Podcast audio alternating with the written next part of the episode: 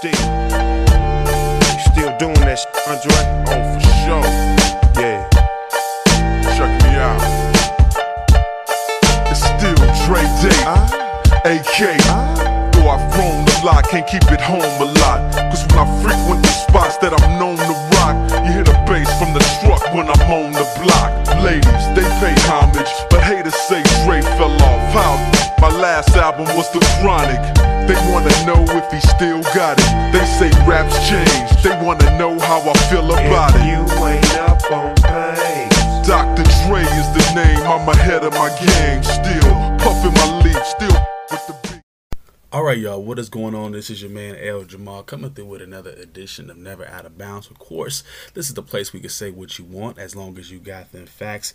Yes, it's been a while. I took a bit of a break, and but I'm back. I'm going to get into an MLB update tonight and also an NFL update. I want to get through the NFL and the MLB Hall of Fame induction ceremonies. But before we get to that, I wanted to kind of go through all the action from today in the MLB, all the scores, the standings. We're going to talk a little bit about each of these teams a little bit in depth.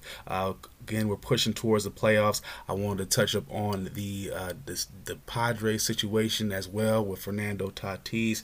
And then, of course, in the NFL, like I mentioned before, I was going to talk about the Hall of Fame. And then, of course, some preseason action and some other headlines I wanted to get to as well. And then, like I said, it's been a while, so I'm going to kind of ease my way as the days go by in terms of what I want to get all into. But like I said, take my time. But anyways, let's go ahead and get into it with my MLB update. We're going to start off with the scores from tonight, Monday. And first things first, we had the Dodgers here getting it done against the Brewers. 4-0 was the final score. The Dodgers moved to 80-34, the best record in the MLB by far. And then we had the Brewers here at 61-53. For the Dodgers, Gavin Lux would get a 2-run home run. Freddie Freeman would hit himself a solo home run. And Will Smith, no, not the one that slapped Chris Rock, not him, but the catcher for the Dodgers. He went on to get an RBI. On the mound, Julio Urias would get the win. 13-6 is his record on the year so far. He went in for about 5 innings last night or tonight, depending on when you're listening to this. Giving up 4 hits, 6 strikeouts, and no runs though. For the Brewers, they would have 4 total hits, but they were 0-9 with runners in scoring position, leaving 6 runners on base. That's 6 opportunities to score, in my opinion. Altogether, really, if you count the runners in scoring position, that's 9 opportunities, and you had 6 points, pretty much. That's 6 runs that they didn't get. But Freddie Peralta would take the L here. He's 4-3 on the season. 4 innings of work, 2 hits, 1 earned run, and 3 strikeouts, but he didn't get any run support, so you can't get it done when that doesn't happen. So win-loss record, I wouldn't always, lean into that. Look at a cat's ERA, look at their whip, walks and hits per the 9.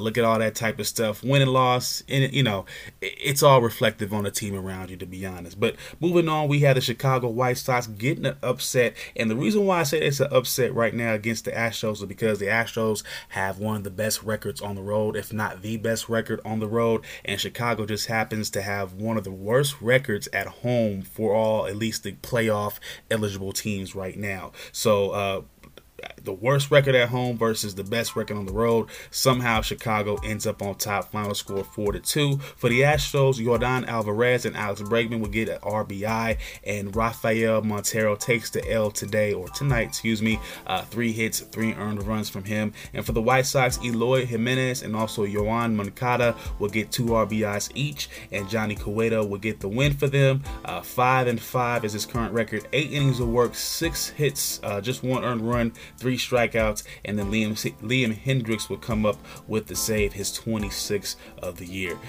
See, the difference here is, Chicago, for Chicago, Johnny Cueto, he gave up a run. He had a few Ks, gave up a few hits, but again, his team gave him 4 runs. For the Brewers, unfortunately for Peralta, 0-9. With runners in scoring position, just 4 hits. That's not going to get it done. Just a kind of a difference to kind of show you this is what this is what happens, pretty much. Up next, we have the A's.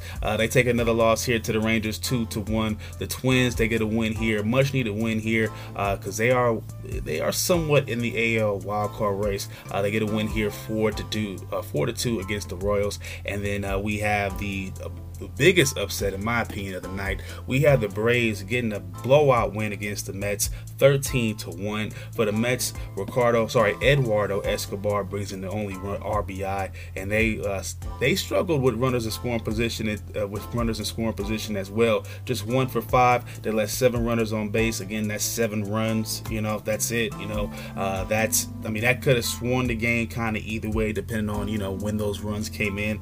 But again, Carlos Carrasco, no excuses. They're the best team out there, one of the best teams out there. But Carlos Carrasco takes the L. He's 13-5 on the year. 2 innings of work. He gave up 3 earned runs, including 2 home runs. So they pulled him, but it would only get worse. Adonis Medina would just only go for about an inning, give up 5 earned runs on 5 hits. So all bad. For the Braves, it was an offensive explosion. Travis d'Arnaud would get a 3-run home run. Wilmer Contreras, also Eddie Rosario, would get home runs.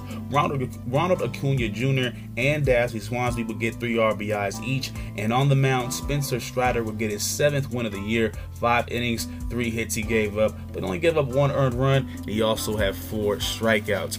Moving on, we got the Orioles getting it done against the Blue Jays, 7-3. The Rays, they get an upset win against the Yankees, 4-0. They moved to 61 and 53 on the year. The Yankees are 72 and 44. For the Rays, Yandy Diaz will get you 2 RBIs, and Jose Siri, one of their recent trade acquisitions, gets them an RBI. And on the mound, Ryan Yarbrough gets his 1st win of the year. He is just 1-7, 4 innings, 3 hits, no earned runs, but 6 Ks. So again, he wanted to definitely get that win, and he got it done. So good luck on him. For the Yankees, just 7 total hits. Again, it's the pattern. Usually when you come up short like that, when it's within reasonable striking distance like this, 3 to 4 runs like this, teams seem to struggle, of course, with runners in scoring position. 1 for 5 tonight for the Yankees. Garrett Cole, unfortunately, takes that L because there's no run support, because he had a good start. He's 9-5 on the season, and last night's or tonight's game, depending on when you're listening to it, he would just give up 5 hits, had 1 earned run, but he would also have 6 strikeouts. Now, this is a cold fact about the Yankees right now. They're starting to lose a little bit of steam. They are 7-13 in their last 20 games, and it's the first time they were shut out in back-to-back games in about over 6 seasons. Now, this is their 10th straight shutout loss of the season on top of all this. So again, they've had their highs. It looks like they're having a little bit of a low right now. Hopefully, I believe in them. I think they have enough talent to do so, and I think they're at a decent spot in terms of games back for the other teams that they can have these little slip ups. I think they have enough talent to kind of see them through. But for Tampa, they are now tied with Toronto for the 2nd place spot in the AL East, and then of course they are pretty much tied with Toronto for the 2nd place spot in that wild card as well. Up next, we have the the Marlins. They get an upset win, over the Padres, 3-0. The Nationals, they get a win here, surprising win over here against the Cubs, 5-4. And then we have the Phillies, they get a win against the Reds, 4-3. The Giants, they get them a win, trying to stay relevant in that playoff race. They get a win against the D-backs, 6-1. The Tigers and the Guardians have a doubleheader, and for some reason the Guardians, knowing they need to hold on to a playoff spot, knowing they need to hold on to their divisional spot right now, they decide to split the series. They win the 1st game 4-1 against Detroit, but they lose the 2nd 7-5. I don't get it. And then to cap off the night, the Mariners get it done against their AL West rivals, Los Angeles. Again, as a disclaimer, I'm not calling them the Angels because Los Angeles means the Angels, y'all. Okay, so that's redundant. I'm not using of Anaheim. Fuck all that. Los Angeles. They get a win, 6-2. That's how we wrap off the night. Let's look into the standings. We're going to start off in the AL East like I normally do with the Yankees. They are 72-44.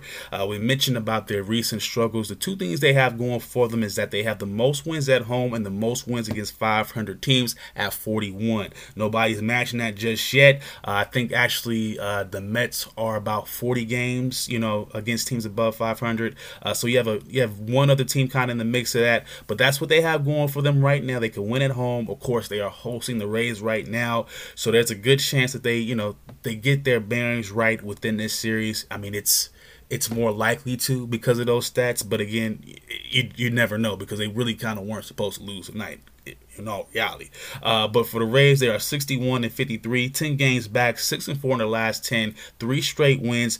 They are struggling away from home, so that, you know, who knows how the rest of this series goes. But they are 26-31 away from home. But they have a great thing going for them. They're going to be having 3 guys coming off of the DL, including Harold Ramirez, Emmanuel Margot, and of course Wander Franco. I believe he was a Rookie of the Year at some point, if I'm not mistaken. But really great offensive player about a year or so ago. So he's going to be back in action as soon as Thursday, and that helps them out pretty much offensively, because they're 25th in that department, at least in team OPS. But one thing that's keeping them in the mix of everything is their pitching. They are they have the 3rd best team ERA in Major League Baseball right now, and they have the 7th.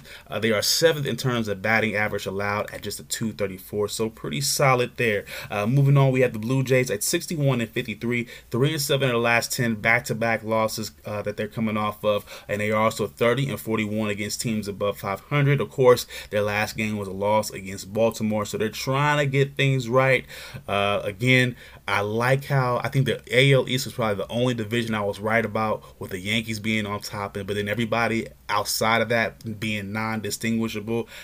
That's hard. I mean, with the exception of the Orioles being as good as they were, I thought it would be, you know, the Red Sox within this position, but they're all within the game of each other. You can't really see a difference between these guys. They're either 3-7 in the last 10 or 4-6. So it's a little bit hard. The Rays actually are on the uptick. Like I said, I misworded that. They are 6-4, but the Blue Jays are 3-7. The Orioles are kind of in the same mix. They are 6-4 in the last 10, but again, their record is 60-55. So they're all in the mix right now. And in terms of that wild card, those 3 teams that I just mentioned, the Rays, the Blue Jays, and the Orioles, are active in that race. So behind them, though, we have the Red Sox, 57-59, 15 games back, 4-6 in the last 10, -32 run differential, which is the worst in the division. And, you know, of course, they're bringing up the bottom of the division. That's no surprise. They also suck at home, 29-30, which is, you know, in my opinion, should be uncharacteristic of any Boston team, because again, all they talk about is their home field advantage and Fenway this, Fenway that. They should be having the best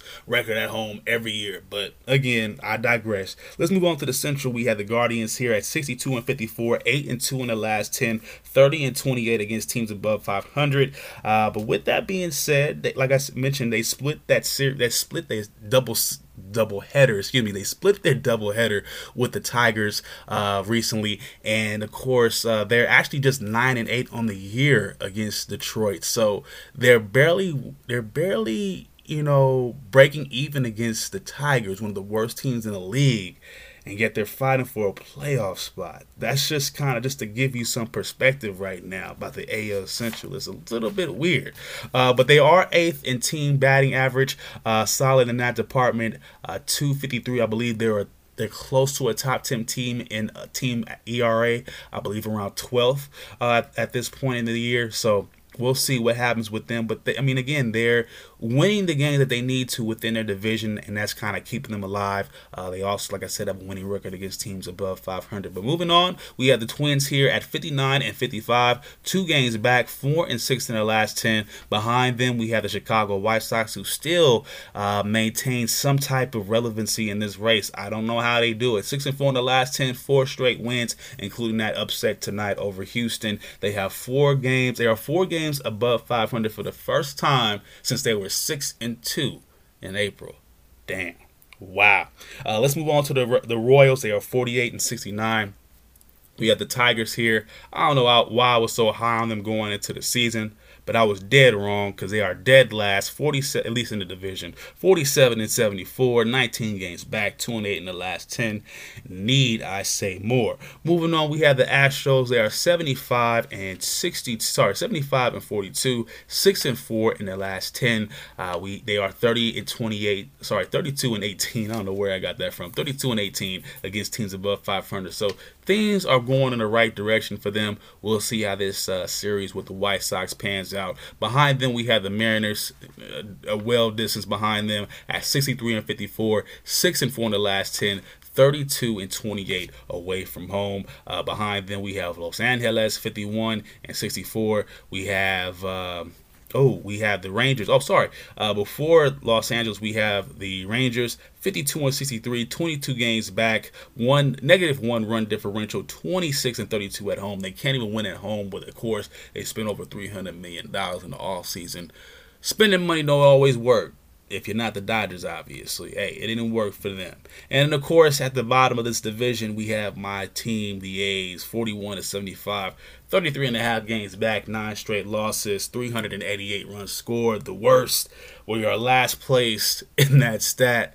We're last place in a bunch of different stats. We recently traded away our closer and one of our starters for prospects. 2 pitching prospects. One of them might start at some point this year, maybe. They're probably going to be a day 1 starter, though. If not, we have another pitcher that's going to go to AAA, and then we have an infielder who's probably going to go to AA. So, again, just, you know, destroying and rebuilding. That's the story of the A's every freaking 2-3 years when we don't go past the first round or something. I don't know. And then, by the way, some casino owner was out here talking about, well, pitching an idea for a stadium still. So we have that going on. The city of Oakland just came back from the summer recess, so now they can talk about the legends for Howard Terminal. So we ain't out of the ballpark just yet, but I'm going to try to stay positive, y'all. And speaking of the A's, if you haven't yet, please check out my video on the Ballad of the Oakland A's. I talk about the history of the team, the situation going on with their stadium right now.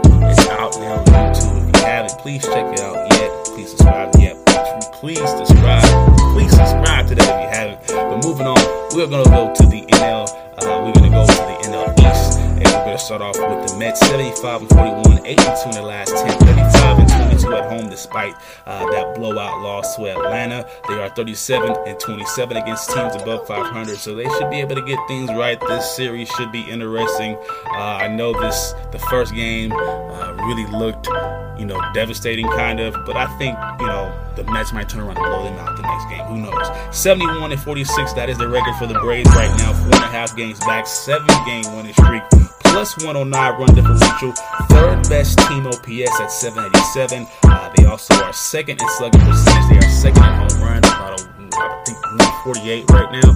So you know, they've done all the right things offensively, but they're also a great pitching team as well. You know, 16 ERA, 3.61. So you can't say a whole lot of negative stuff about them right now. They're getting it done now. Behind them, going to the NL Central. I don't know why I'm skipping to the NL Central. I gotta get all these papers in front of me. I'm sorry. We have the Phillies here at 64-51, 7-3 in the last 10. Behind them, we have the Miami Marlins, 51-65, and the Nationals. Thank God I'm not a fan of. Well, I am somewhat a fan of this team. I have family out there. God damn, 38-78. I don't want to be the worst team in baseball, though. They are right now. It is what it is. Let's move out to the Central. We have the Cardinals here at 63-51, 7-3 in the last 10. Just enough to get 2 games up on the Milwaukee Brewers, who are 61-53. The Cubs are way far behind them, 57. I don't know why I keep saying 50, but 47-67. The Reds are 45-69. And the Pirates are 45-70, 18.5 games back, 4 straight L's. Need we say more? Let's go on to the NL West. We have the Dodgers, the cream of the crop, the best of the best right now. 80-34, 91 in the last 10, the best OPS and best ERA. And I have nothing negative to say. Plus 251 run differential, the best in Major League Baseball. I'm not gonna say nothing cynical this year. I think they have the best opportunity amongst anybody to go do it. I think everybody jumped on the moves that San Diego made. Everybody was, you know, really harping on what New York was doing, their hot start. Of course, they had one of the best records in the league for, you know, a pretty long while this season. But, you know, the Dodgers, they never succumbed to the pressure. They stayed consistent. And look at them now, 37-17 versus teams above 500, including that win tonight, that shutout win tonight, mind you, over the 60-plus win Brewers. So, hey, gotta look at it for what it is. The Padres, 65-53. Of course, they recently got some drama with Fernando Tatis Jr., one of their stars. He's gonna be missing 80 games because he was caught with a you know, a banned substance. What was he doing with the banned substance? Who knows? But he's been on rehab trying to heal up in AAA because he recently was in an accident, a motorcycle accident, you know, back in his hometown in the Dominican Republic that, you know, injured his wrist. He had to get surgery. So he's just been taking some weird, you know, he's been making not the best decisions right now. He hasn't been making the best decision right now, and it's, you know, it's affecting his playing time. Of course, he had his quote to say. Of course, the general manager, A.J. Preller, came back with, we want to see some maturity. Of course, I'm paraphrasing, but, you know, they're talking about they seeing these patterns. And, you know, for what it's worth, you know, a 9-to-5er, you know, he makes these little brash or these little inconsistent or these, inconsiderate decisions at his job. He can get fired. He can get let go. Tatis Jr. is in a very different situation because he's getting $340 million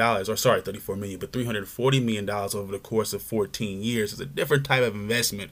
So, of course, we're not going to be, you know, quick to let him go. But at the same time, it's like they want him to get his shit together because, you know, there's so much on the line, you know, and so much what they want to do. So they were smart getting as many, you know, players, active players that they could now for this, for that trade with Soto. They brought in also Drury, Brandon Drury. They also got in, Josh Bell to go along with Soto. So, you know, they were smart. San Diego was smart for bringing in those extra offensive players because they're going to be missing a good bat right now. And it's kind of a shame, but Tatis Jr. can make better decisions. We all can. It's no judgment here because I've been there, done that. I've made those decisions that make people think that there's a pattern with me or look to, you know, It's about how it looks, and it, you know, the decision. Well, apparently, according to, you know, Tatis Jr., he didn't know what he was doing or what he was using. It was some type of, I don't want to say it was. Well, it had to have been a cream or something because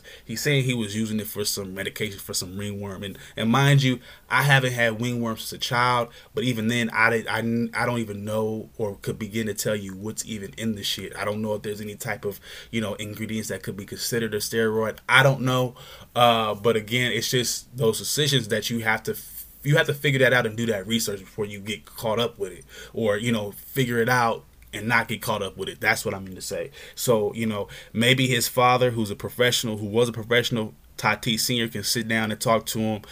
You know, I don't think anybody else is to really baby him or chastise him. It ain't nobody else's job because he's a grown man. So he has to kind of definitely have some type of self-accountability. But, you know, I'm pretty sure, you know, his dad is somewhere, you know, in his ear like, hey, son, you know, get it right. But moving on, we have the Giants here, 57-57, 23 games back for them, 6-4 in the last 10, 3 wins in a row. You know, they are sort of in this wild card race. I don't know what to make of it right now. They're 24-34 against teams above 500. I don't see how much viability that they have, but technically they're kind of still in that wild card race. Time will tell. The Diamondbacks 53-61, and rounding out the bottom of the NL West, we have the Rockies at 51-66. Let's take a look at the wild card. We have the Mariners here at 63-54. Like I said, 6-4 in the last 10, 32-28 away from home. Of course, they're in the midst of that series against Los Angeles, and that should go pretty easy for them because they suck. The team that they're facing off against sucks. Let's just be honest. We have the Rays here at 61-53, and also the Blue Jays tied for that second place spot. Moving on to the National League, we have the Braves here at 71-46. We have the Phillies here at 64-51, 11th in team OPS, 8th in RBIs with 510. They also are 6th in slugging percentage with a 418. And of course, they are 8th in team ERA with a 3.72. And that is indicative of all the teams who are legit, legit pushing for, you know, a realistic playoff spot. Not your Chicago White Soxes. You know, if you're close to top 10 in your OPS and your ERA, you're doing something. You have a decent shot at making it. You know, that's my opinion. We have the Padres here, 65-53, 4-6 in their last 10, 28-32 against teams above 500. So again, they're still struggling there. But one good thing, the one silver lining is Juan Soto. He is doing his thing since arriving. 350 average, 480 on base, 550 slugging with a 1.030 OPS. He has a home run, just 3 RBIs in limited time, but he's gonna get his stuff right. He's gonna get his act right too, and he scored 9 runs. So again, they made a good pickup with that. Again, they have Josh Bell to go along with him and Brandon Drury. So again, even without, you know, your boy Tatis, with all those guys and, you know, Manny Machado, they also got a decent closer in a trade with the Brewers. I believe his name is Josh Hader. They should be all right. They should be okay, you know. But let's move on. Before we wrap everything up, I wanted to go over the Hall of Fame induction ceremony. I missed it. It was a few weeks ago, but I wanted to go over it because it's important that we give time to give reverence to the legends of the game, particularly when they've been solidified to that status. So for this year, the inductees included David Ortiz, Tony Oliva, Jim Catt, Gil Hodges, Manny Mignoso, and also Buck O'Neill, as well as Bud Fowler. Now, we already know about Ortiz, over 1,700 RBIs, 500 home runs, World Series MVP, but I wanted to talk a little bit about the cats that you might not know, like Buck O'Neill, who was a first baseman and the manager for the Negro Leagues, a two-time All-Star for the Kansas City Monarchs, and after he retired as a player, he would go on to become one of the first black scouts and one of the first black coaches in Major League Baseball. Also was responsible for signing another black legend, Ernie Banks, to his first contract. Up next, we have Orestes, aka Manny Mignoso. He joined the Negro Leagues in 1946 and was a two-time All-Star as well at third base with the New York Cubans, and was one of the first Latin Americans to play in the MLB. Mignoso was a 7-time All-Star, making 4 straight appearances from 1951 to 1954, as well as in 1957, with back-to-back appearances in 1959 and 1960. He was a 3-time Golden Glove winner. He's a stolen base leader 3 times, and he will retire in 1964 and will become a manager in Mexico until 1973. But this is the thing though, he would come back and he would become a coach for the White Sox, but he would make 2 appearances as a player and would become one of the third person 50 or over to score a hit in the MLB game. Eventually his number 9 would be retired in 1983, and at some point he would be enshrined into the Mexican and the Cuban Hall of Fame as well. So moving on, we have Gil Hodges, a first baseman for the Mets and the Dodgers from 1943 to 1963. He would go on to become a manager for the Senators, a former team in Washington D.C., and the Mets from 1963 to 71, leading them to a world title in 1969. And they were called the Miracle Mets that season because they had never even sniffed at over 60 games in a season up until that point. They won 100 games that season.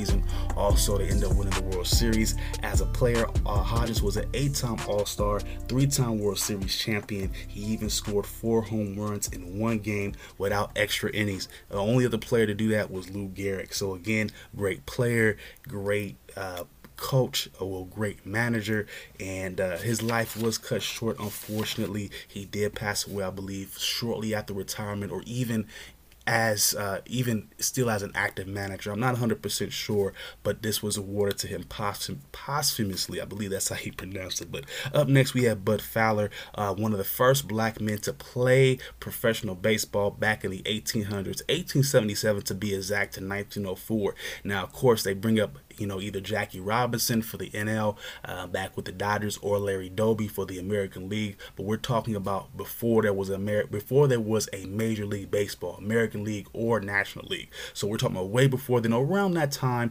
But again, before, you know, again, like I said, before those two. And he eventually started his career at the age of 14.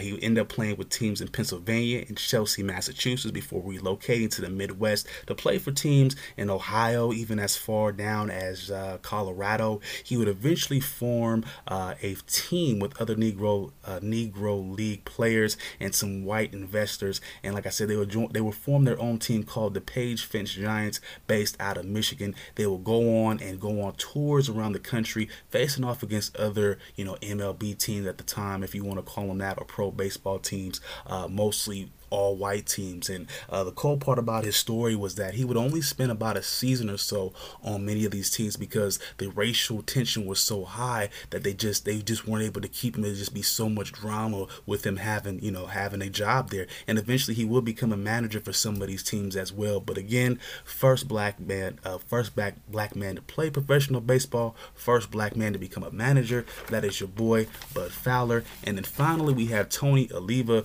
He was an outfielder who spent 15 seasons with the Minnesota Twins from 1962 to 1976, an 8-time All-Star, a Rookie of the Year for the AL in 1964, a Golden Glove winner in 1966, and a 3-time batting champ. He would also go on to retire as a player and use his expertise to go on and help the Twins win World Series titles in 1987 and 1981. Back then, they have hitters like Kirby Puckett, and were one of the top offensive teams in that era, and I had no idea he was a part of that. So it's always good to learn about the legends of the game, like I said, their impact, what they did, what they were all about, because again, it gives you more knowledge. Again, I had no idea these guys ever existed, some of them, and for others I learned even more about them through the extra research that something like this calls upon you. So again, I'm going to take a quick break. Though we come back, we have an NFL update. I hope you guys are enjoying everything so far.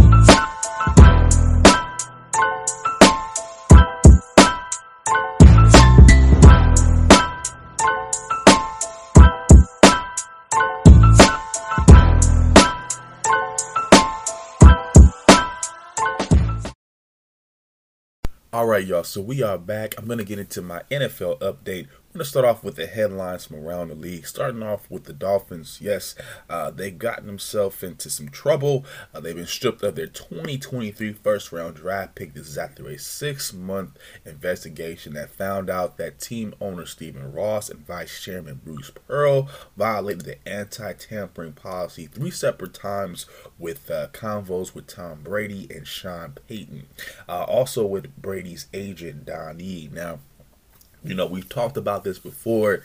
I took the stance of any team is going to do this.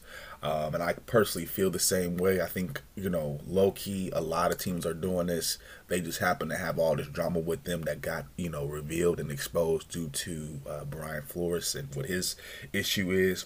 But there was no, there ended up not being any evidence to support his claim that there was some type of tanking. So you have that going on there. But as far as the tampering is concerned, my feeling is this. I mean, I really don't know how to really truly feel about it, because how else are you going to be talking to these players? How else are you going to express interest, or a player is going to, be able to express that interest in you? Who do you talk to? Is there somebody? Do you not talk to anybody? I understand that there's a certain period that this might go down. I would have to look more into that. But at the same time, it just seems to me, talking to these guys and having a perspective conversation with this is what business, outside of, well, any other business, part of the business world, you're having these type of business discussions before you sign on the dotted line. So I don't know why a player can't do that with a team at a certain point, or be free to do that whenever. It's kind of weird to me that this is a problem. Obviously, there was some more stuff going on with the Dolphins about what the positions they might want to put Peyton in. There was some talk about that, and maybe Brady as well, I believe, some type of other stuff that they want to hook him up with. But again, those conversations, or I feel like they're already being had. And again, you know, we're trying to, the NFL, not us, but the NFL is trying to, you know, find somebody to make a villain outside of Dan Snyder right now. And I'm very confused as to why they haven't, you know, got him yet. They got the Dolphins caught up. They got everything, you know, they could out of, you know, John Gruden, but Dan Snyder is still around. Why? And we know what he's been doing, but we're still investigating him. Okay, whatever.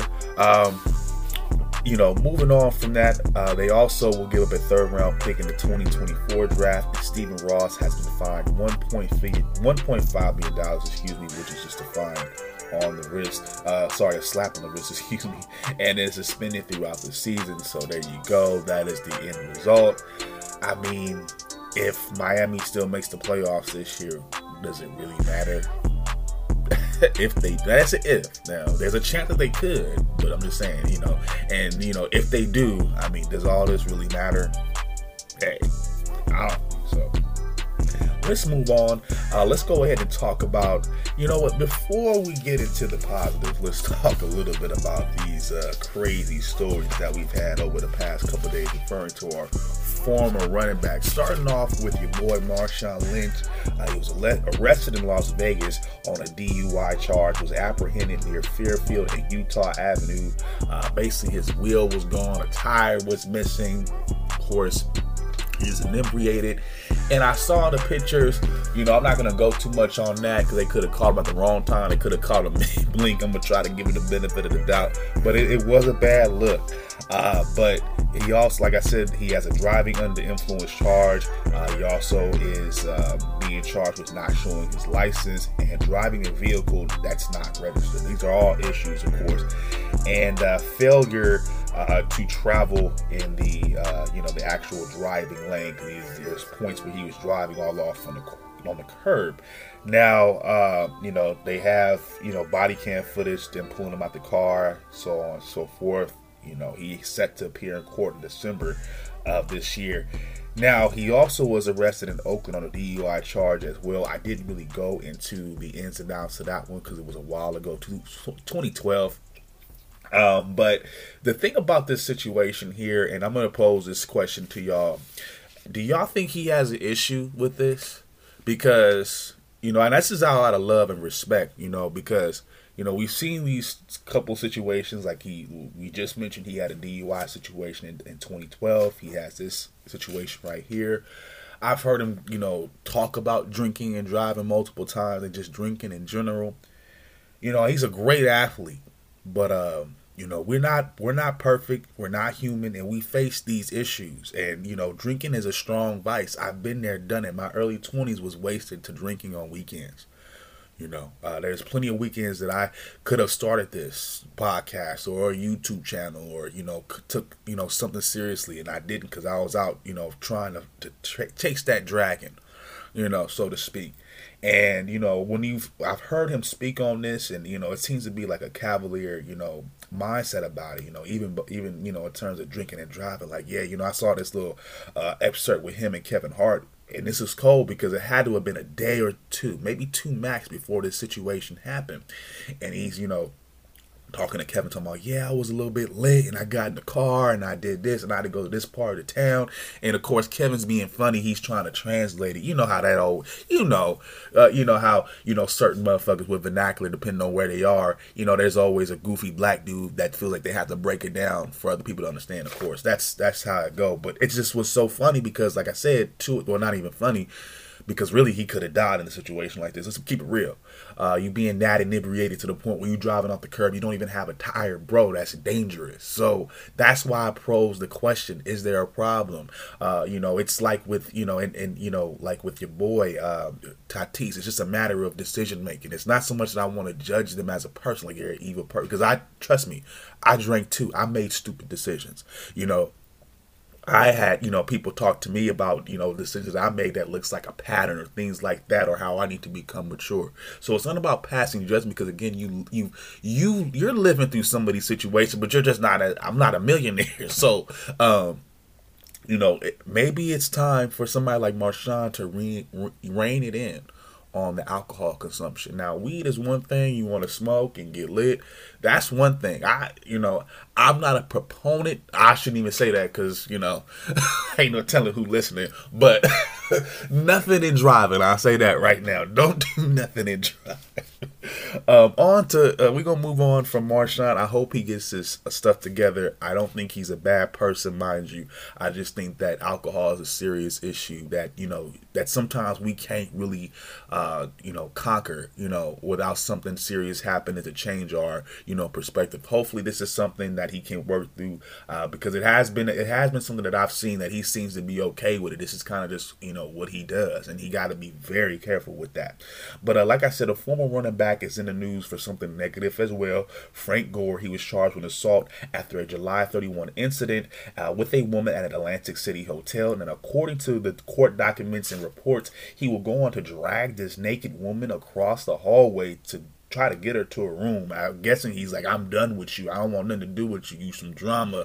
But it's like some reverse caveman shit. I'm going to take you back to your hut, your cave. Dudes, don't put hands on women. Obviously, there's varying degrees. Don't do it. Particularly, I don't know what was going on that night, what happened to get him triggered. Of course, we have your boy, Deshaun Watson, and, he has his drama too. There's various different levels. And, again, I'm not going to defend Deshaun. I think the best thing he could have been ultra honest and transparent from the get-go and knew exactly what his audience was. And sometimes you don't even, in reality, you don't even just focus on that type of shit. When if it's about a massage, you just can't focus on it. But clearly in this situation, this guy went above and beyond. You got really physical, confrontational. You just don't do that type of shit. That's just... That's really uncalled for. What Deshaun Watson did was like out of character. Oh, that's really creepy. Wow, get away. That type of shit with Frank Gore. Oh, bro, get on with that. Get some help. Talk to somebody. Counseling. He's set to make a court appearance in October. So I hope these older running backs get it together. Particularly for Marshawn, somebody that's really well known in this community. I don't want him to potentially have some type of fatal situation in terms of that. And Frank Gore, man, stay out of trouble. Keep your hands off them women. Don't be no big brute. That's how they're going to try to play you anyway. All right, now let's move on to some, before we get into that, of course, because the first preseason game is the Hall of Fame game. I think it should be only right if I break down the Hall of Fame real quick for this year, 2020. Up first, we have offensive tackle Tony Baselli, who played his whole career just about with the Jaguars, 1995 to 2001. He would also go on to play for the Houston Texans near the last part of his career. 5-time Pro Bowler, 3-time first-team All-Pro, 90s All-Decade team. Behind him, you have a great Raiders legend here, wide receiver Cliff Branch, played from 1972 to 1986, would pass away a couple years ago, so again, this is a posthumous award. 3-time Super Bowl champion with us, 3-time first-team All-Pro, 4-time Pro Bowler. He would also lead the league in receiving yards in 1974 and receiving touchdowns in 74 and 76. He would also have the longest receiving touchdown at 99 yards. Moving on, we have a defensive player, safety Leroy Butler for the Packers. He would go on to play from 1990 to 2001 with a Super Bowl champion, first-team All-Pro 4 times, 4-time Pro Bowler, 90s All-Decade team. He would go on to establish the Lambeau Leap. You already know what that's about. Moving on, we got Sam Mills of the Saints. He would originally be drafted in 81, but he would find his way to the SFL, the USFL, I believe, for a little bit because of just his abilities and trying to navigate his way. But he would eventually find his way back in 86 and would go on to play until 1994. He would also have two with the Saints and have 2 more seasons with the Carolina Panthers from 95 to 97. He would go on to serve as a defensive assistant and a linebackers coach for the Panthers as well. First team All-Pro in 1996, 2-time second-team All-Pro, and also a 5-time Pro Bowler. Up next, we have 2 defensive linemen, Richard Seymour, who played for the Patriots and the Raiders, and Bryant Young for the 49ers. 49ers.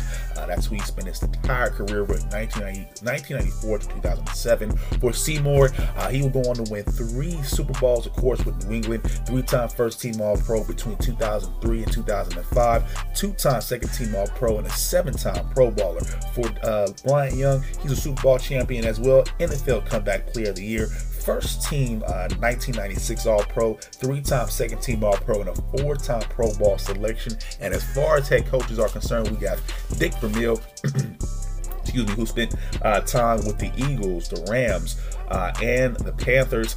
He was going to win the Super Bowl in 1999, was also the AP Coach of the Year. Of course, that was the team with, you know, the greatest show on turf, Kurt Warner, Marshall Falk, Torrey Holt, those guys, all to have that defining moment be made by a player named Mike Jones. Ooh, yeah, you remember that. Also a 2-time Sporting News Coach of the Year. So we got some good cats going in. I definitely was a fan of all of them.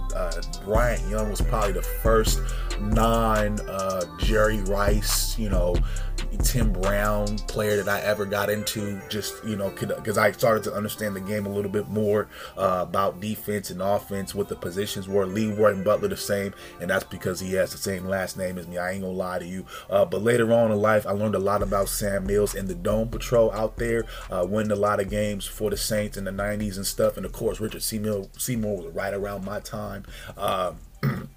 Excuse me. Didn't necessarily like Tom Brady. I hated him the most, but I liked all the other players around him for some reason, Richard Seymour being one of them. So it is what it is. Dick Vermeil, same thing. Grew up watching him as well. With that being said, let's move on. We're going to look at the Hall of Fame game real quick. The Raiders, they get a solid win in that one. They took on the... Ooh, excuse me. They go ahead and take on... Uh-oh, trying to find my notes again. Yeah, here we go. So the Raiders in that Hall of Fame game, they go ahead and they get it done. Uh-oh. There we go. Done against the Jaguars. 27-11 is the final score. Kyle Stoller will lead the way for the Jaguars. 13 of 24, 127 yards. He would throw a touchdown pass. Mekhi Sargent will lead the way on the ground. Just 22 rushing yards. Running back Nick Cottrell would have a receiving touchdown. And defensively, Arden Key will get you 2 sacks. For the Raiders, Jarrett Stidham, he got the start, going for 96 yards. He would have a rushing touchdown. Nick Mullins would go 8 for 11, 72 yards. Zamir White will get you 52 yards. Austin Walter and Amir Abdullah will score on the ground. And Tyron Johnson was the team's leading receiver for that game. He would have 2 receptions for 39 yards. So not a whole lot for the Raiders offensively in this game, but again, they were able to score, at least in terms of yardage. Linebacker Darian Butler would have 5 total tackles. Defensive tackle Kendall Vickers are going to have a sack. And the Raiders would give up 5 sacks themselves and would have 6 penalties. So, you know, it's a little bit sloppy, but they would force a fumble and keep the Jags on just 3 of 12 on 3rd down. So they did do what they could do to pull off the win. I like that. So that's how we end up the first, I guess, technical week of the preseason.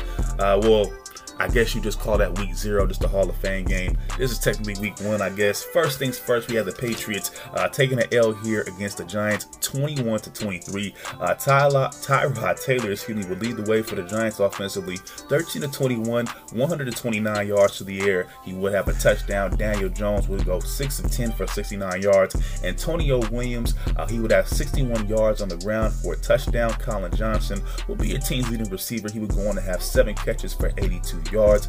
Richie James would do his thing as well, 44 yards and a receiving touchdown to add to that. We have linebacker Austin Calitro with 4 total tackles and an interception, and defensive back Tristan Thompson, who will come up with a sack. For the Patriots, Bailey Zapp, their new rookie that they acquired out of Western Kentucky, has a solid performance, 19-32, 205 yards. He would throw a touchdown, but he would also throw a pick. Brian Hoyer would throw a passing touchdown as well, and Kevin Harris would score on the ground. Christian Walker will be the team's leading receiver with 4 catches, 99 yards, and also just 4 catches and 99 yards. And Jordan Humphrey, I know they want to call him Lil Jordan.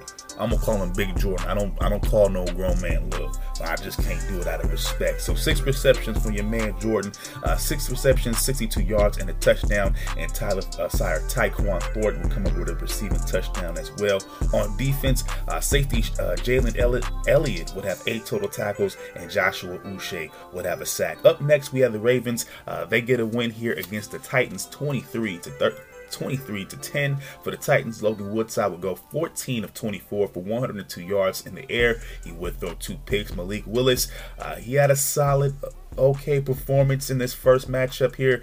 6 for 11, 107 yards, 38 rushing yards, and he would score there. Racey McMath will lead the way through the, well, at least lead the way through receiving.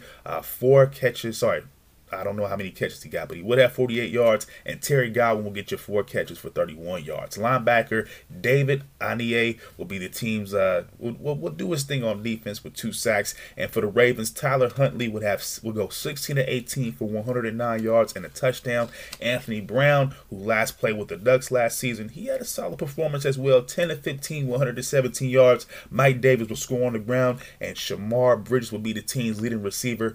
4 catches, 62 yards. He would score. Defensive back Derek Worley will get an interception, and linebacker Stephen Means will get a sack as well. So let's move on to Friday's action. We have the Packers getting it done against, the Niners getting it done against the Packers, 28-21. Jordan Love's those 3 picks in that game. It wasn't a good sight.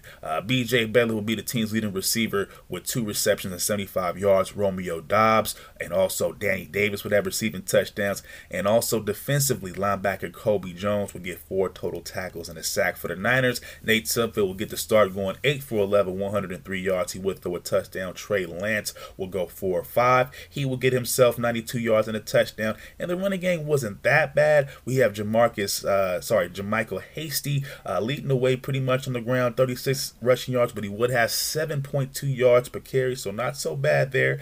Danny Gregg will be the team's leading receiver. He would have 2 catches for 99 yards and a touchdown.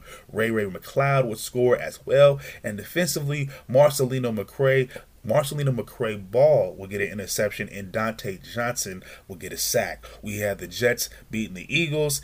Zach Wilson didn't look that good. He had threw a pick, but he worried about people's mamas.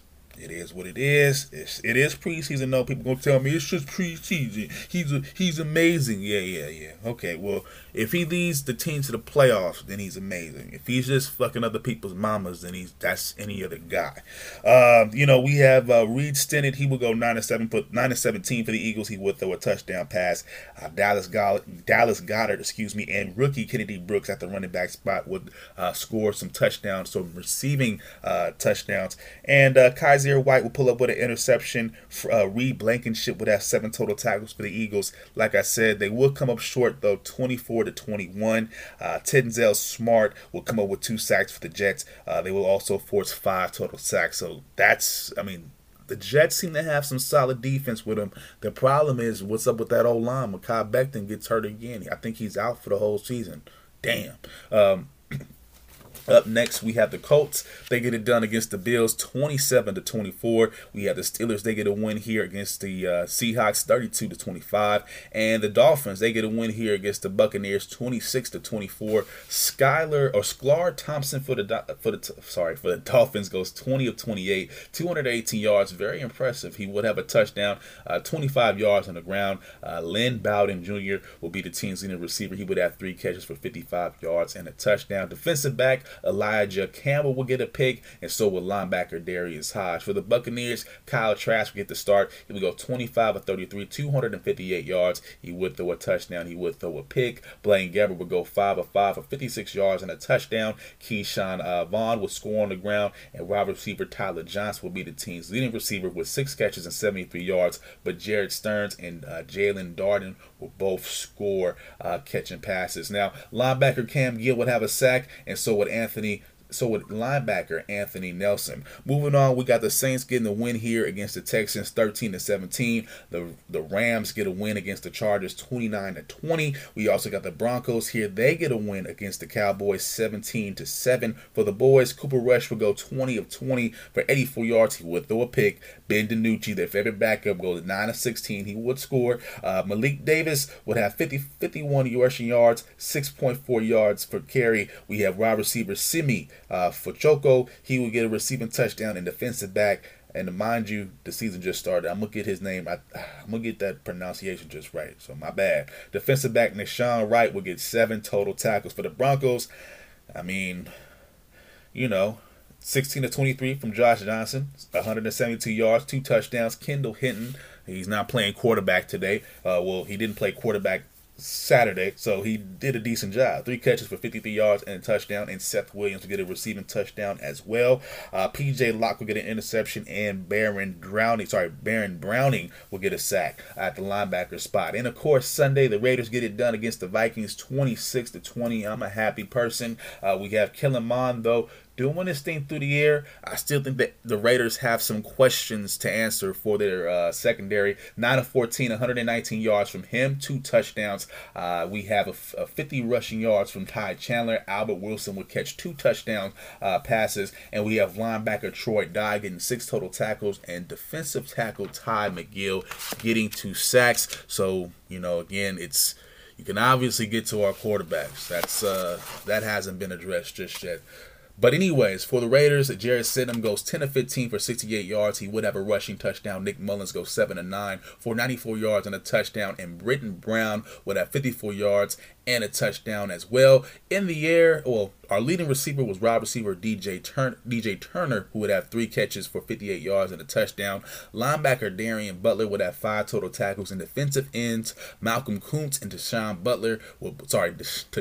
Bowler would both come up with sacks. So there we go. The end of the first week of the preseason. We've had some great highlights. The Raiders have come up with 2 wins in the preseason so far. I like that.